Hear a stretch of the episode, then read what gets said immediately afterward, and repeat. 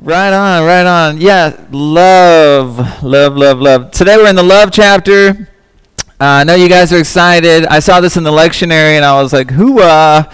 You know, I mean, it just doesn't get any better than this, right? We read it at weddings, we put it on bookmarks. Even TV preachers can handle this one. You know what I'm saying? Like the love chapter. Something happens though. Something happens when a, a piece of scripture gets bookmark status. Uh, is we it becomes a little bit of white noise, doesn't it? It's like you see it, but you don't see it. You read it, but you don't hear it, uh, right? And so it's almost like a clinging cymbal, uh, right? Anyway, so uh, we get this text and this invaluable piece of scripture, and hopefully this morning we could see it with a little bit of fresh eyes, have a little bit of a conversation. Um, there are multiple Greek words for love. Anyone got any? Agape. Carl coming out with the gauntlet. Agape, right? Eros, right? Anybody else? Philia. Man, we got scholars in here, right? Uh, what? What? Storge? I don't know that one. yeah, there's like there's like six or seven. I don't I don't know really. Yeah. So um, 1 Corinthians 13 is uh, is for clarity, it's the agape love chapter, right? If you're from the south, uh, so uh, it is an all-inclusive kind of love. Uh, it's kind of the big one, uh, right? Love for God, love for others, for nature, for the less fortunate. For it's this sort of like all-encompassing, altruistic love. So Paul here uh, is reaching a bit of a climax in his uh, letter. Um, you go through you go through 1 Corinthians 12, and it's you you get all the really great uh, bits of information that are in those like spiritual gifts testings things you know uh, whether you have this gift or that gift. And of course we always bring it to that one question because it's what we do as humanity of like which one is the greatest? And paul's like let me tell you about what's the greatest. And so and that's kind of where we're getting to uh, in chapter 13 here in Corinthians, this moment of like, um, yeah, let's talk about what the greatest is. And so here we are. Um, we have balloons. We have balloons. So I'm going to need a couple volunteers, one or two people from each table. I think I've only gave two out balloons per table that I'm going to need your help to inflate with me this morning at the appropriate time, one little inflation at a time. So, caveat um, if you are a person who spits, please do not participate in this. Uh, if uh, if you uh, you know can't control yourself with the balloon, I don't know, maybe pass it off, or um, and then maybe like sanitize your hands after you're done, like you know, with your thing. So anyway, uh, yeah, caveat. So. Yeah, everyone's to blow on the same balloon, Aaron. It's to be fun. No, we're not to do that. yeah. Yeah, I appreciate the question though. I really, yeah. Emily asks me very similar questions all the time. She's like, "We're not gonna do that, are we?" Yeah, like, like, yeah. You guys never know with me, do you? So yeah, all right. We're gonna walk through uh, some of these verses and see if we can go somewhere. All right, here we go. Are you stretching them out? Let's see if we can get that first one. If I speak in the tongues of mortals, let's just give it a little. All right, and you got to be good at the pinching part. You know, just just you know, it's got to be gradual. If I speak in the tongues of mortals and of angels, but do not have love, I am a noisy gong or a clanging cymbal.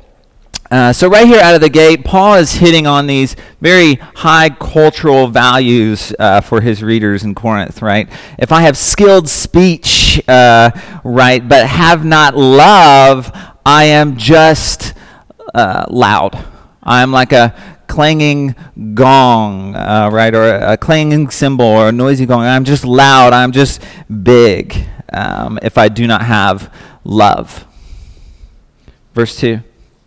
And if I have prophetic powers and understand all mysteries and all knowledge, and if I have all faith so as to remove mountains,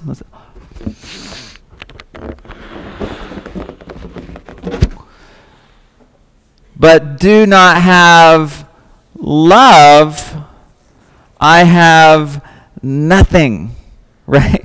If I am all powerful, if I know everything, if I am Google and do not have love, I am just hot air.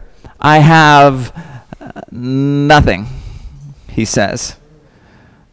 Understanding without love. Verse 3.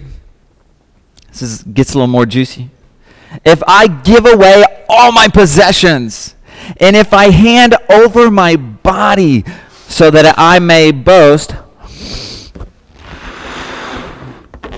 whew, but have not love, I gain nothing. Isn't that crazy? You almost be like, you could look, if I look exactly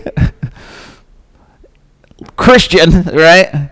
If I give my body over, if I even give away all my possessions, right? Look and see my work. Like, I can even look really loving, essentially, and still be without love.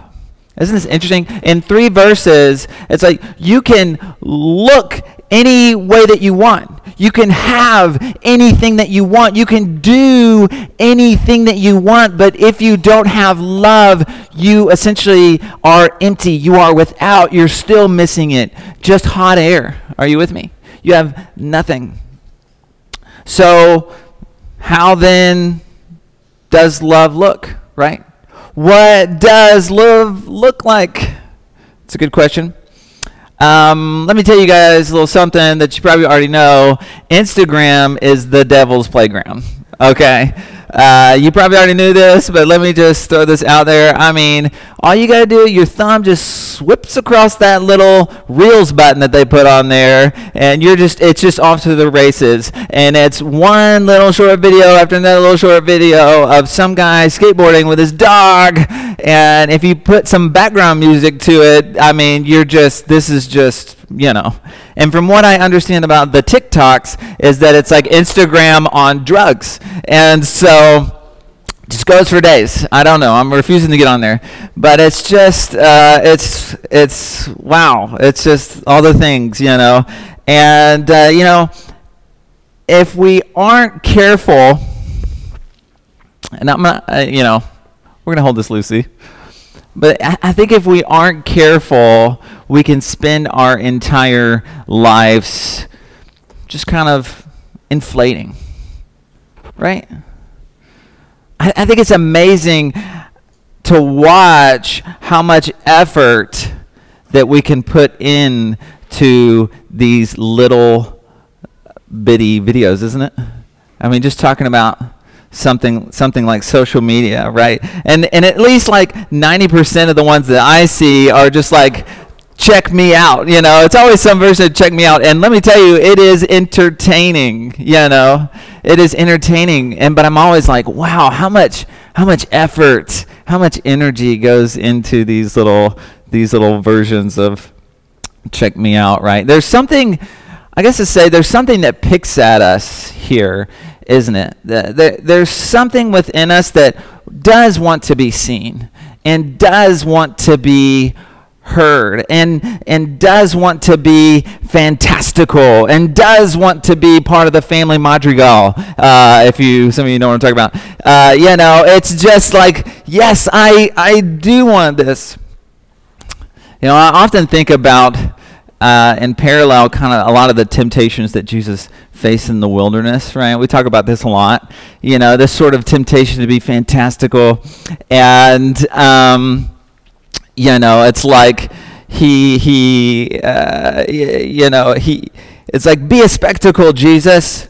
Like, throw yourself off this cliff and, uh, you know, you can fly, I'm sure, because you're God, right? But really, I mean, we can only truly uh, imagine the sort of temptation that this was for Jesus, who was actually God, uh, right? Um, it's like, shut up, devil, before I crush you. You know, it's like he could have, he could have, but he didn't, right? Jesus, to say that Jesus was humble, to say that Jesus was self controlled, to say that Jesus was centered in his being is, is a vast understatement. Um, and so we are people today more than any other time in history uh, where we can just, uh, we're just sort of using this analogy, but where we can sort of just sit even on our sofa and and move our head and wiggle our finger and and sort of like be globally present to the world in a way, uh, right? And if you want to go further, you can still jump off a cliff, but just make sure that you film it and put some Kanye West in the background, and then it's real legit. Uh, you know what I'm saying? Uh, whew, just keep scrolling. Uh, it's it's it's entertaining to be fantastical. The inflation of the self. Uh, now I want to be I want to be very careful here because this is not like this is not like uh, social media shaming or something. This is not like don't post photos of yourself or anything like that. But this is what we do as a church, I guess, is this sort of moment of um, reflecting of the heart, right? Examining our hearts. Um, because I think ultimately what what what this is a metaphor, right? For is that we all want to belong, don't we? We all want to belong. We all want to be a part of the thing. We all want to be accepted. We all want to be adopted. We all want to be loved, don't we? We see this everywhere all the time. We all want to be loved. And culture has created lots of fake ways to try to fill those voids that void of love, that void of belonging. Uh, there's plenty of ways that just don't work out, right? That won't last. And so, you know, we can get caught in a life that simply is uh, self orbiting right? And the thing about self orbiting is you don't really realize that you're orbiting yourself. Uh, you don't really realize that it's happening because, um, right? Jesus often holds up that mirror for us to, to kind of, you know, if you read the Gospels very long, you quickly realize that you sort of like shake it, shake out of yourself a little bit because Jesus is always holding that mirror up for us to see. Um, right? To sort of like pull us out of that orbit or to push us out of that orbit in order to better see the whole and to better see the other, right? This is why if you look Jesus up on Instagram, you never see pictures of Jesus, right? You just see pictures of other people. yeah. Uh, I'm going to continue on verse 4. Paul continues to write Love is patient Love is kind. It is not, you guys ready? Here we go, stretch out. It is not envious or boastful or arrogant or my favorite, rude. Woo!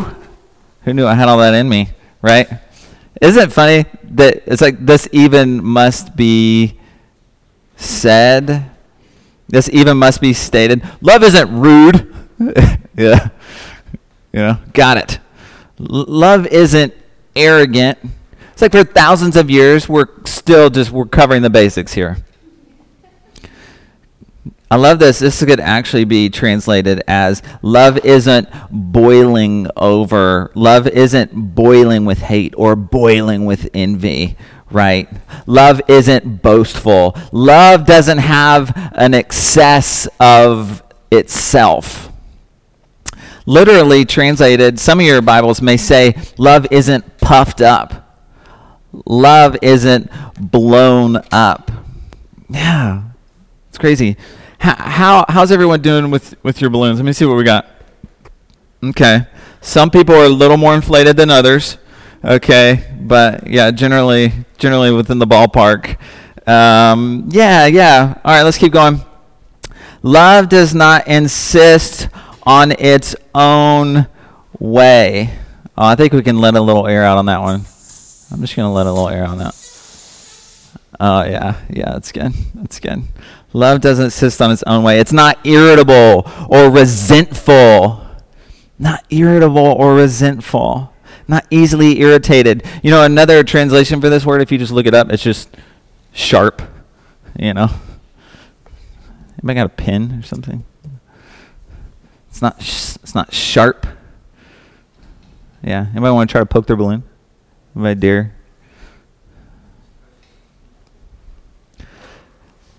Oh, he's gonna do it. Love is not easily pokeable, right? It's hard to. It's hard to. It's hard to deflate something. It's hard to pop something that's already deflating, right? Um, love isn't. So it says resentful. Uh, I, I really love the translation that maybe you're familiar with. It says, Love keeps no record of wrongs. I mean, this doggone it chapter. I mean, it's just like, there are just no words here. The love doesn't have a scorecard. Anyone here have a scorecard? You know I'm talking about. You know I'm talking about the scorecard. Married people love the scorecard. You know, in your in your head, you're like, I did the dishes and I packed the kids' lunches. And in her head, she's like, I did the shopping and I did the laundry and I birthed the children, you know, and, you know, it's just, uh, it's like a long game of mini golf, okay? And, you know, yeah, yeah, but, but we all have scorecards with, with all people at all times uh, right? Because it's that sort of tit for tat thing that we get sucked into. Uh, yeah, let me, I'm just going to let a little more air out here. That's a good one.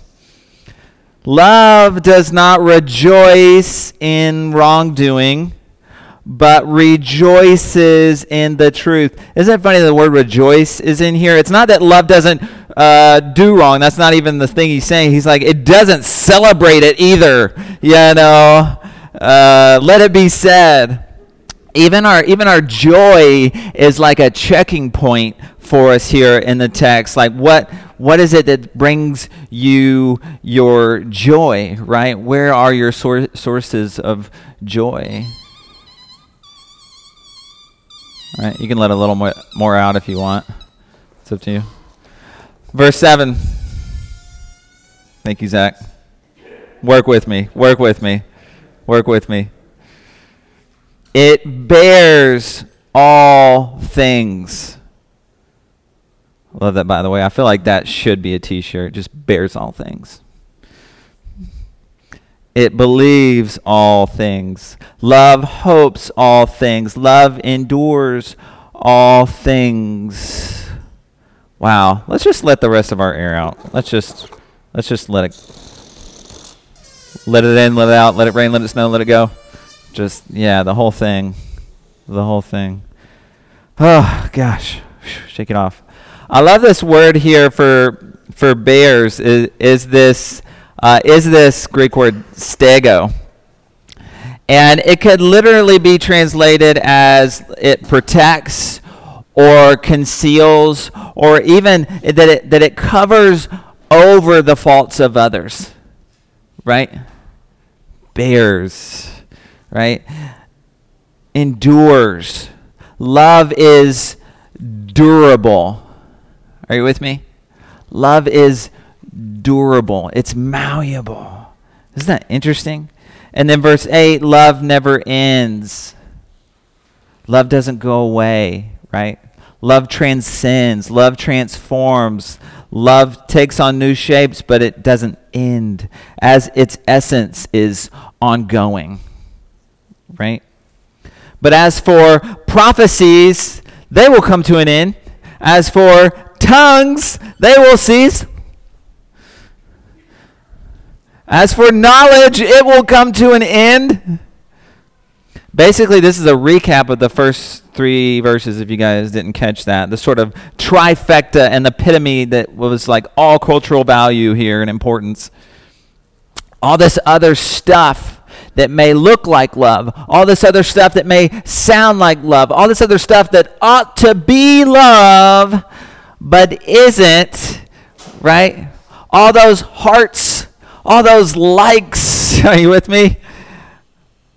actually, you'll actually know the difference between that and all the other stuff by by if it's ongoing or not, by if it doesn't end. Right? All these false props, all these fake accounts, all these untrue filters, all this false news, all this stuff will end because it isn't love. Love becomes the determining factor for what is uh, going to be in the new thing, right? Love is, is the determining factor for what it looks like in the new heaven and the new earth and where this whole thing is going. Because love is the central ingredient in what is baked in the cake for the party. Are you with me? For the kingdom of heaven on earth. That's the recipe.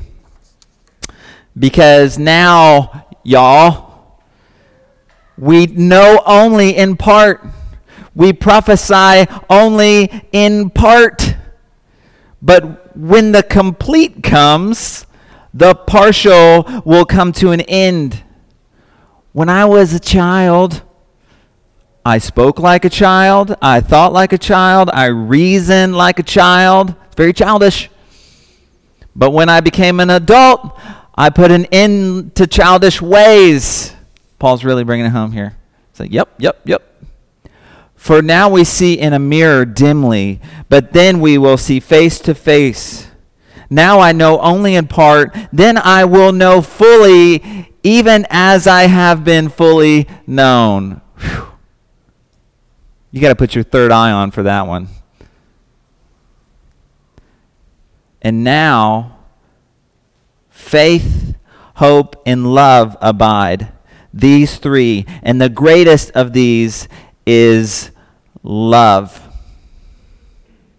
There's something about love. We're going to land this plane. Now you guys are like, he's preaching the whole chapter.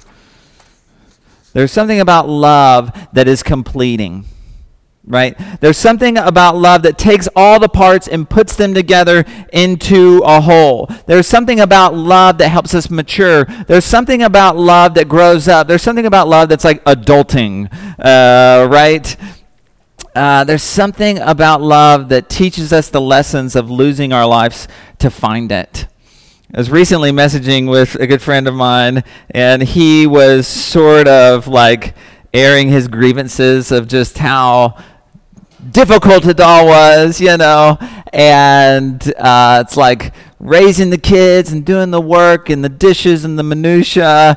And he's like, I know I should just be more thankful, and I am thankful, but man, it's really hard. And I love my kids, but you know, it's really hard because it is really hard you know and uh, it made me think of uh, I, was, I was reading some henry nouwen recently and he's writing in this one part, and he's uh, essentially saying like uh, how talking about how children can teach us patience and love and uh, you know the sort of discipline. He's like, you could either go and live at a monastery for a few years, or you can have kids. There's a couple pathway options. yeah, no, this is, this is from a guy who doesn't have, didn't have kids, you know, and and it, and it's funny, but there's so much truth there because ironically you know, uh, if you're someone's kid, raise your hand, right? I'm telling you, like, it's all of it, right? Ironically, our children are really teach us what selfish babies we are. Uh, I mean, are you with me? I mean, they're always needing something. Mommy, I need. Daddy, I want. Right? They want it all from you. They want all your time and your energy, and they want all your snacks. They want it all, right? And the reason our kids become a great example for this conversation is because we love our children, right? We love our children. And real, hearty, true love is very challenging. And it moves us toward growth and it pushes us and pulls us, right? This is what real love does it, it tests us and it teaches us. But love Love seems to be quite often the opposite of inflation, doesn't it? Love is like the opposite of the inflation. Love beckons me to take my air and to put it into the other. To take that which was going to inflate myself and give it to the other, my brother, my sister, because love is giving. Love is building the other up. Love isn't interested in its own kingdom, but in the kingdom of God, right? Love is in the places with those on the margins. Uh, but mysteriously, and I would say universally, when I am deflated, when I am deflated in the name of love, true love, right? Only then, and truly only then, do I become reflated? Do I become truly inflated with actual real love? Because actual, real love floats. Love floats. You and me. you and me. Let me pray this morning.